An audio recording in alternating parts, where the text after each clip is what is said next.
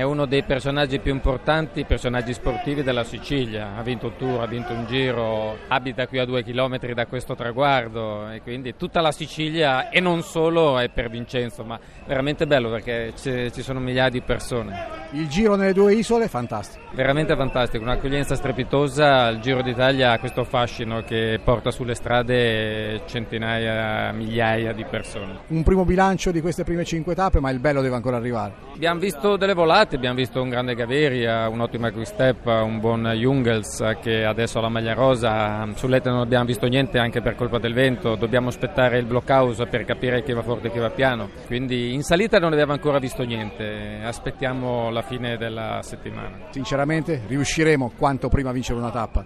Me lo auguro. Oggi, sai, oggi almeno un, un, italiano con uh, cognome polacco è arrivato secondo, Maresco, ma è un italiano a tutti gli effetti, è stato molto bravo, è un ragazzo che ha 23 anni, però dobbiamo vincerlo una tappa prima o poi, altrimenti, altrimenti è un problema.